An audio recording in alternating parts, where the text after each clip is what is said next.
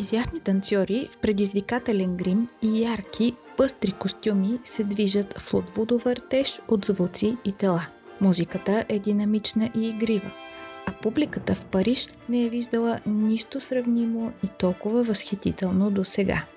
Годината е 1909. На сцената е руският балет на Дягилев.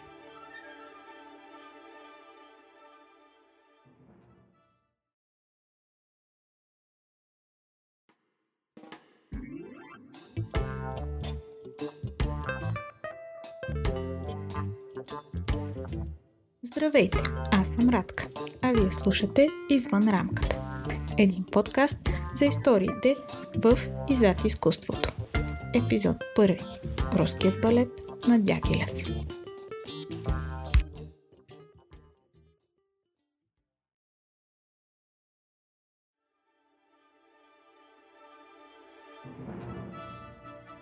Сергей Павлович Дягилев се ражда през 1872 година в заможния дом на производител на водка. Дягилеви живеят в Перм, но имат апартамент в Петербург, а пътуванията до Париж не са рядкост. Средата, в която от малък попада, позволява на Серж да се запознае с интелектуалния и артистичен елит на страната. През 1890 Дягилев записва право в Петербург, но скоро семейството обявява банкрут. Това обаче не спира младия Сергей да участва активно в богатия културен живот на столицата, да зареже правото и да се отдаде на амбициите си да стане композитор и музикант. Отказва се заради липсата на талант, посъветван от Николай Римски Корсаков. Но Дягилев не може така лесно да изостави голямата си страст – изкуството, особено в момент, когато целият креативен свят на Запад ври и кипи. През 1898 на ръба на новото столетие, с помощта на приятеля си, художника Александър Бенуа и други самишленици, Дягилев основава списанието Мир изкуства. Светът на изкуството. Младите творци предизвикват фурор с новото издание. То се превръща в прозорец към съвременното европейско изкуство, като паралелно вади на преден план пренапрегваната екзотика на традиционните руски мотиви. В творческия колектив участие взимат и Леон Пакст и Николай Рьорих. Постепенно се събира групата на бъдещите сценографи и художници на балета. За съжаление, продукцията на списанието струва твърде скъпо и последният брой излиза от печат през 1904. Дягилев започва да се занимава с театър и организира редица успешни изложби. Представя чуждестранни автори в Русия, за да запознае местната публика с случващото се в Европа. А голямата изложба с произведения на млади руски художници в рамките на есенния салон в Париж се оказва тотален хит. След като пътят към руското изкуство във Франция е отворен, наред е музиката – Сергей Дягилев подготвя поредицата исторически руски концерти, композиции на римски Корсаков, Рахманинов и други. А през 1908, след гастрол в Париж и няколко поставени опери, френските ценители са окончателно спечелени за делото на Дягилев. Тези събития имат и дипломатическо значение. Русия, отслабена и обезкуражена след руско-японските войни, се нуждае от френска подкрепа. Затова и младият руски изкуствовед се ползва с личната опека на император Николай II. За началото на предстоящия сезон през 1909 към програмата вече е добавено и друго зрелище – балет. Спонсорите на Серж се отдръпват, балетът е по-ефтин за поставяне, а брилянтният предприемачески талант на импресариото му подсказва, че в Петербург има над 400 танцори, част от имперския балет.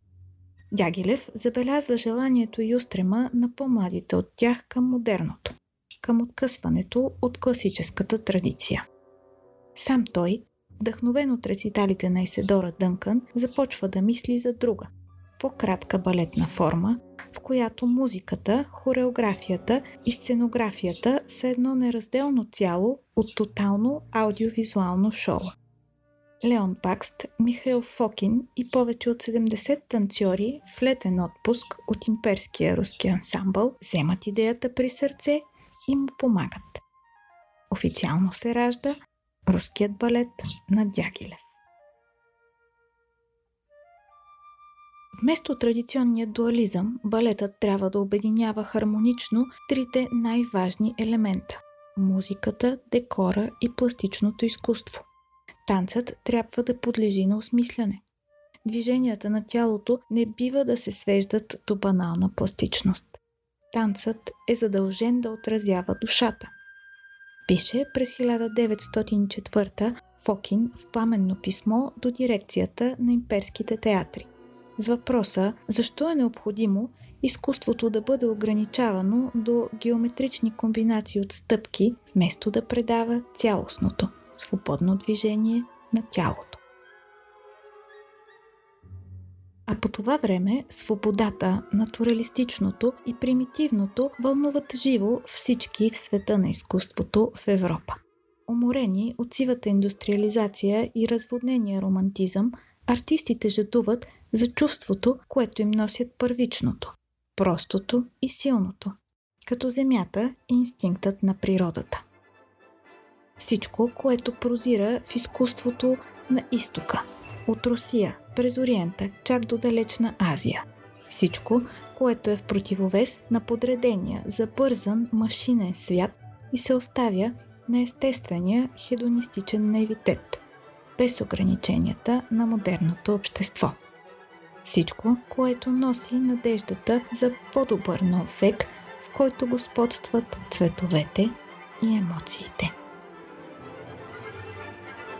Още с първите си представления, иновативната руска трупа предлага на парижани поглед в дълбините на екзотичната руска душа. В постановки като половецки танци и пролетно таинство, костюмите на Рьорих, заимствани от народните носии, дръзки цветове, и енергичната, дива хореография на Фокин показват на сцената магия, която изтънченото френско общество не очаква да види. Затова пък се влюбва от пръв поглед. Провокативните облекла, новите музикални образи, напълно несъвместимите с класическия танц движения – професионализма и перфекционизма в подготовката на цялата продукция се превръщат в запазена марка на Дягилев и екипа му. Руският балет претворява в танц не само блудкави истории за принцове и принцеси, но и вълнуващи сюжети от изтока, древни митове, ежедневни теми. Творците си позволяват невиждани до тогава свобода на въображението и изразните средства. При това с огромен размах – Предварителните дизайни на костюмите и декорите изглеждат като платната на постимпресионистите, властващи по салоните тогава. Вечер след вечер на сцената оживяват приказни създания, парцалени кукли, ориенталски преластителки, древногръцки нимфи и адови изчадия –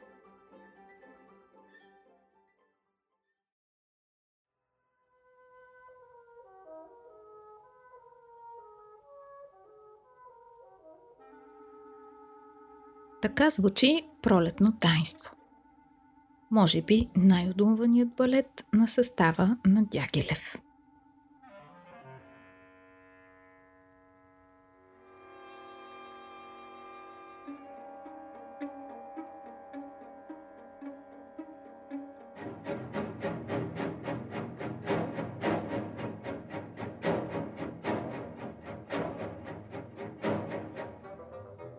Картини от езическа Русия. Както авторите сами описват произведението, зрителите виждат как група хора подскачат хаотично и набиват шумно крака в пода. На сцената има всичко друго, но не и финна грация. Музиката на Стравински е не по-малко смущаваща. Старите руски песни, които ползва за основа, са почти неразпознаваеми в какофонията от враждебни звуци, съвсем не чувана преди. Балетът пресъздава внезапното и дори агресивно разпукване на пролетта, жаждата за живот, едновременно опияняваща и опасна. Носи в себе си всичко първично. Човек е просто безпомощен участник или в случая неподготвен наблюдател. Както казахме, хореографията няма нищо общо с класическият танц. Дело е на Вацлав Нижински. Феноменален изпълнител с изваяна физика и безкрайно експресивен, той е звездата на ансамбъла и любимец на Дягилев.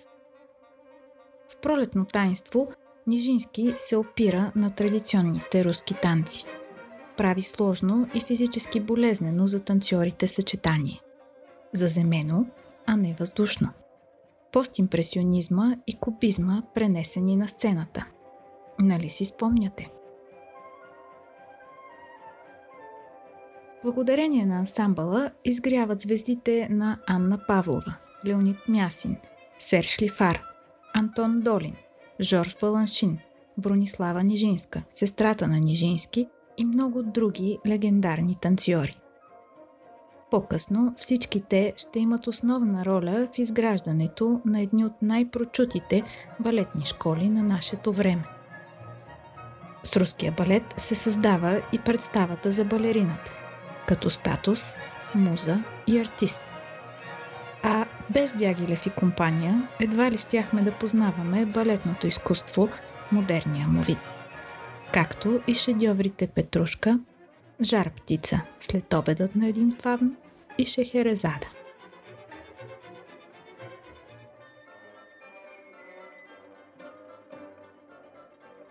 Популярността на трупата помага да разцъфне и друг гений.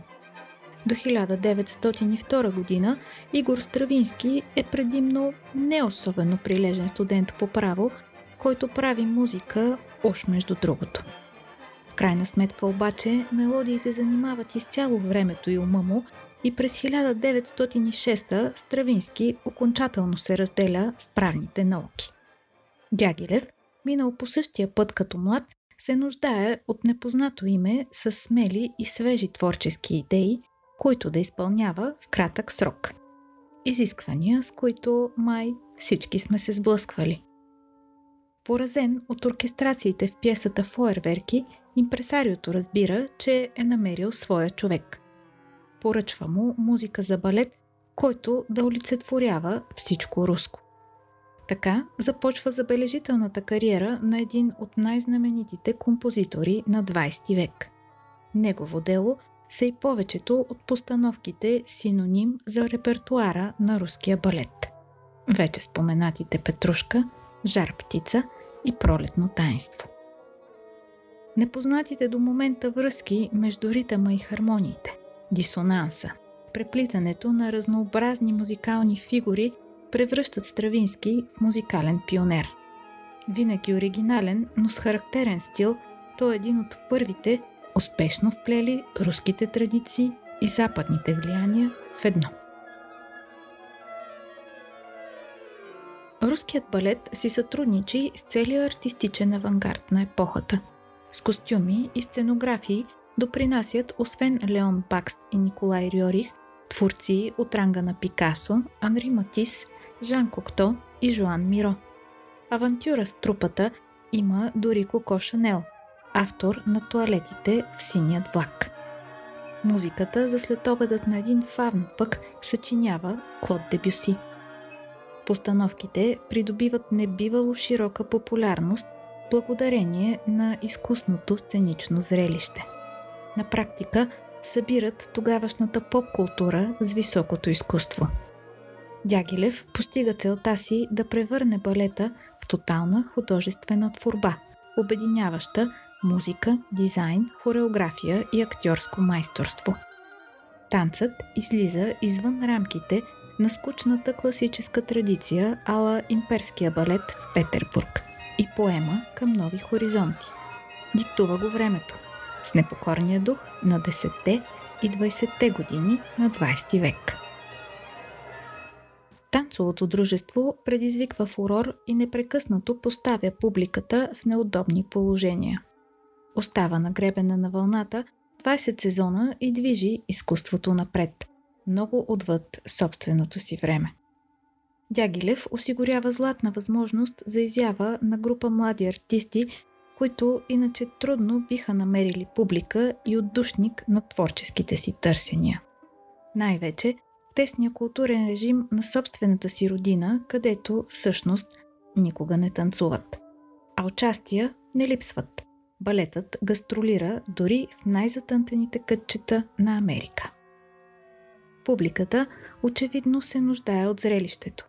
Дягилев и ансамбълът се възползват, осъзнавайки какво културно богатство има Русия и как то може да бъде представено по един интригуващ начин на широко скроения западен почитател. Тръгва цяло ново течение в изкуството, модата и културния живот. С находчивост, непоправим чар и добри пиар умения, Сергей Дягилев привлича за каузата си множество спонсори и отдадени на изкуството любители. Поддържа вълшебството живо и тогава, а и до днес, чрез мистиката, витаеща около представленията. Архивни кадри на руския балет практически липсват, ако не броим оцеляло по чудо 30-секундно видео от репетиция. Забраната за записи е издигната в религиозен фанатизъм от Дягилев. Те влияят зле на бокс офиса, а и не могат да уловят и грам от величието на истинския спектакъл на сцена, твърди импресариото. Ние сме склонни да му повярваме. Дягилев умира внезапно през 1929 на 57 години от диабет. Балетното дружество има дългове, а набирането на средства става все по-трудно. Пораженията, нанесени след войната, стават видими. Артистите губят и нещо повече от приходи. Събирателният си център и човекът, който задава творческите им посоки. Ансамбълът на Дягилев изнася последния си спектакъл на 26 юли 1929 Ковен Гарден Театър в Лондон. Подобна празнота естествено не може да остане незапълнена. Още през 1932 друг руски предприемач, полковник Василий Дюбазил, събира част от вече бившите танцори и хореографи на Тягилев в нова трупа – руският балет на Монте Карло. С течение на времето от него се отделя още един състав – оригиналният руски балет. Компанията престава да съществува окончателно през 1947 година. Наследството й обаче отдавна е солидно вградено паметта на целия културен свят. Прима изпълнителите феноменалните съчетания. Едни от най-обичаните балетни постановки на всички времена дължим на един гениален визионер и кръга от будни умове около него. Руският балет на Дягилев пленява и днес. От екрана, сцената, от страниците и в изложбените зали. Пазят се оригинални костюми, скици, програми, декори, сценарии, снимки и още много артефакти. Повече за тях може да видите в описанието на подкаста.